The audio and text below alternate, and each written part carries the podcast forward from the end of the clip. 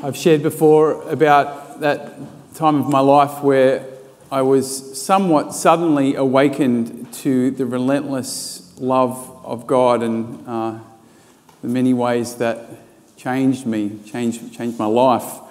Uh, but before then, there was a period where you could say I went a little bit off the tracks. Uh, at that, in that period, I, I loved parties, and uh, me and my mates would often go clubbing in Sydney, where I was living at the time. And uh, there was a, a, particular club that we loved to go to. This was kind of the club. Uh, had all the best DJs, and um, it was just it was the place to be, right? But unless you had connections, it was also very difficult to get into, right? Even if you went super early, like you, you needed to kind of be in the know. Uh, so usually we would be waiting for hours to get in, right? And we're in the line, long queue up George Street in Sydney, and um, we're hearing the music, seeing people go in. We're like just desperate to get in there, right? And sometimes we wouldn't get in. We're waiting for hours at three o'clock in the morning, four o'clock, like, sorry, we're closed. it was, as you can imagine, a little bit deflating, right?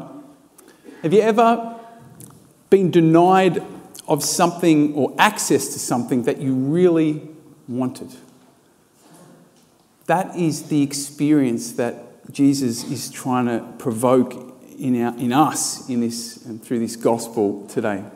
He uses the metaphor of, of a, uh, a wedding feast, which really, um, I think, is supposed to represent the life and, and the peace and the joy that God so desperately wants to give us, right?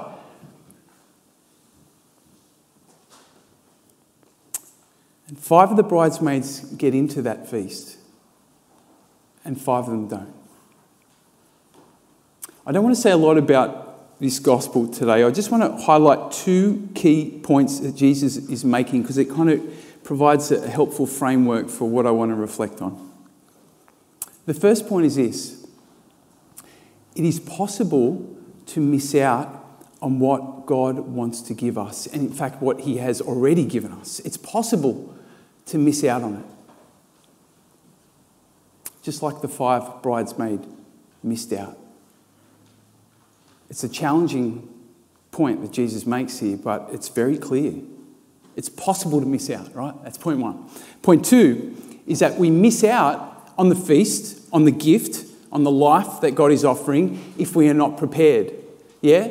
The five that made it in, they weren't extra special or extra holy or whatever. They didn't, you know, have VIP badges. They were just prepared.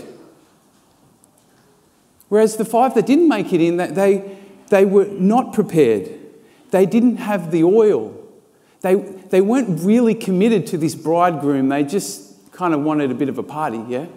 Now, I, I think these five that missed out, they re- represent uh, those who might come to God for um, a favour, come to God for some particular need, but not really committed to doing life with God. You get the distinction?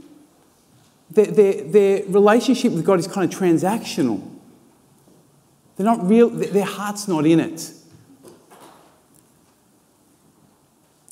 Their life is still really all about them. They're not living in a way that opens them up to this feast, to this gift that God wants to give them. See, it's really important that we recognize that God is not like those security guards that wouldn't let me in the, in the uh, club, right? God doesn't deny us access. We deny ourselves of the access through the way we live or through the way that we don't live, right? The invitation is from, to everyone. God wants everyone in the club, everyone in the feast. The question is are we going to live a life that opens us to that gift? Now, last week I started talking about one of the essential spiritual practices that will open us up to this feast, to the gift of God. Yeah, remember? I was talking last week about the practice of being with our reality. It's possibly the most basic, the most fundamental, but the most powerful spiritual practice we can take up. Being with our reality. We were reflecting last week, remember, on the, the, the uniforms, the, the personas that, that we put on those ways that we think about ourselves or kind of project ourselves out there, yeah? Out there. Those, those personas, those um, projections of, of, of who we are, which are not always aligned with what's going on in here. Sometimes there's a big kind of difference between what's going on out there and what's going on in here, yeah? I'm not just talking about our social face. You know, we've got a social face. We come in after Mass, we're like, oh, yes, hello. we're a bit more chirpy, we're a little bit more nice, except that you're extreme introverts. You don't care, do you? You're just like. I'm not talking about the social face, right? I'm talking about something a little bit deeper.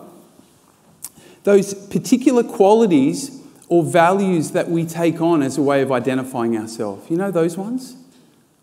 It, can be so hard to see this because we, our personas are like they become who we are and we don't even see them anymore. It's just that's just me, right? So I want to try and offer a few more examples and share a little bit about my own my own uniform. Yeah.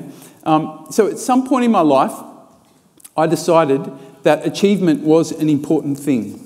I don't know why, I don't know when, but it just happened, right? For as long as I remember, I've always worked hard.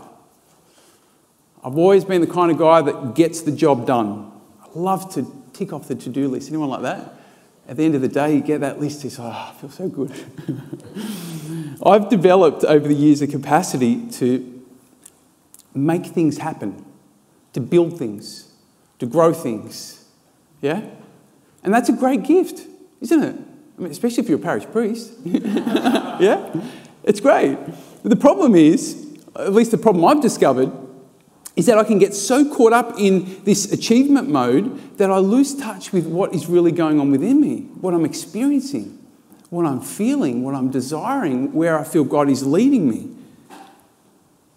I lose touch with my own heart. There are so many uniforms we put on. This is just one example, right? Maybe you're not so much of an achiever, but maybe, maybe you're more of a helper. Yeah, you're everyone's best friend. You're caring, you're thoughtful, you're generous, always willing to sacrifice yourself, put others first. You're happy to have lots of needy people around you because you love to solve people's problems, right? Maybe, maybe that's kind of one of your uniforms. Or maybe at some stage in your life, you put on the uniform of the responsible one. I think this is typical for sort of older siblings. You're sensible. You make sure things get done in the right way, as they should be done, a bit like the Pharisees last week. You ha- kind of always striving for the ideal. You have high expectations on yourself and on others. And if someone doesn't meet that expectation, you're quick to tell them, right? This is how it should be done. Now, look, as I'm sure we can appreciate, many of these qualities are good, yeah? They're even holy qualities. It's, a good, it's good to do the right thing. It's good to be helpful, to sacrifice for others. It's good to work hard. The problem is that we can so easily over identify with these qualities, with these behaviors, and we get lost in them. They become a uniform. We, we, we think that that is who we are. I'm the achiever. I'm the helpful person. I'm the principled person. I'm the creative person, etc., etc., etc. Yeah, I'm the holy person. Another way of saying it is that all of these qualities that we take on are a way in which we try and do God's job and save ourselves. Yeah? Make ourselves feel acceptable and secure. Now, when we're young, for most of us, our personas, they don't cause much of a problem, right? We can, we can kind of just live quite happily in our persona. But from my experience and from what I'm learning, journeying with lots of people and understanding how we, how we tend to kind of um, operate as humans, when we start hit, hitting kind of middle age, um, for many of us, it starts getting really exhausting and really stressful trying to always live up to these personas. Can you experience, can you, can you relate? Yeah? They call it the midlife crisis. When suddenly we start realizing that, oh my God, these uniforms, they're just not doing it for me anymore. Over time, ignoring our reality in here can leave us feeling deeply unsatisfied. That's also when we tend to start getting a bit burnt out, a bit cynical, a bit resentful, a bit critical towards others. As I mentioned last week, the biggest problem with getting stuck up there, getting stuck in our uniforms, in our personas, is that we actually lose touch with God because God is in our reality. God can't be in our kind of make believe world. I guess He could be, God's God, but, but He's especially in our reality. Yeah, He's waiting for us there, He's loving us there.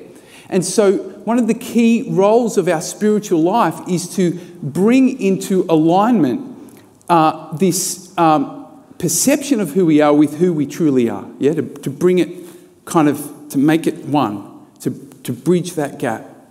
The saints talk about this as the practice of humility, and I, I love this quote from uh, St. Augustine, one of the great spiritual giants. He says, If you ask me which is the first virtue for a Christian, I will tell you that it is humility. If you ask me again which is the second, I will say to you it is humility. If you ask me again which is the third, I will say it is humility. And as often as you ask me this question, I shall always give you the same answer humility. Teresa of Avila says that humility is simply walking in truth. Yeah? Last week I suggested one way that you can practice this humility, remember? I spoke about identifying, trying to identify those uniforms that we put on. I'm not going to say anything more about that this week. I want to offer you another practice that you can uh, exercise every day if you choose to, to, um, to, to practice humility, to walk in truth, yeah? And that is simply to pay attention to your reality.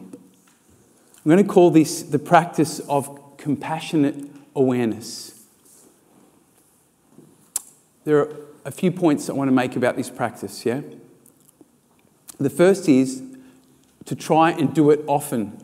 Yeah, the more that often that you do this practice, the more it will um, help you to grow in self awareness. And the spiritual life is all about self awareness. Yeah, it's all about becoming um, conscious of what's going on in you and, and, and, and how God is moving in your life. Yeah, so I want to encourage you to, to if you're brave enough to take up this practice, to, to do it regularly, it'll help you to become more and more aware of yourself, more and more aware of God. But this practice is really all about paying attention to what you are experiencing within. Right? You might start as you sit down, um, maybe get, grab a cup of tea or go in your prayer chair or whatever, and just and just try and think of something that's going on in your life at the moment. Maybe it's something you're struggling with. Maybe it's a, a, a strong desire in your heart. And, and just try and observe it. Just try and pay attention to it. Try and name and describe everything that is going on in you, right? What are you thinking? What are you feeling about this situation? And if you can, write it down. Writing can be really helpful, yeah? The key is to be radically honest. Be honest, especially about the things that you think are unacceptable. Yeah? The stuff that's a bit ugly, sinful, the desires that you have that perhaps, oh, I shouldn't have those desires. Like, be, be, be really honest with yourself. Of course, honest with God. Don't filter it. Don't censor it. Don't try and fix it. Don't judge it. Just compassionately um, notice it. Yeah? Become aware of it. Here's the idea Right? Here's the point. When we bring our reality into the light, it's then that God can meet us with his compassion, yeah, with his love. And, and, and, and that's how he heals us and transforms us and sets us free. That's how change happens. That's how we are converted. Remember, we're talking about conversion of heart? That's how it happens. We can't make it happen. God does it as we bring him the truth of who we are and we trust Him with that. That's when God can love us and, and deliver us in the most beautiful, breathtaking ways. You know, the, um, the greatest breakthroughs of my life, without a doubt, have come from, from naming and sitting with my most challenging reality, yeah?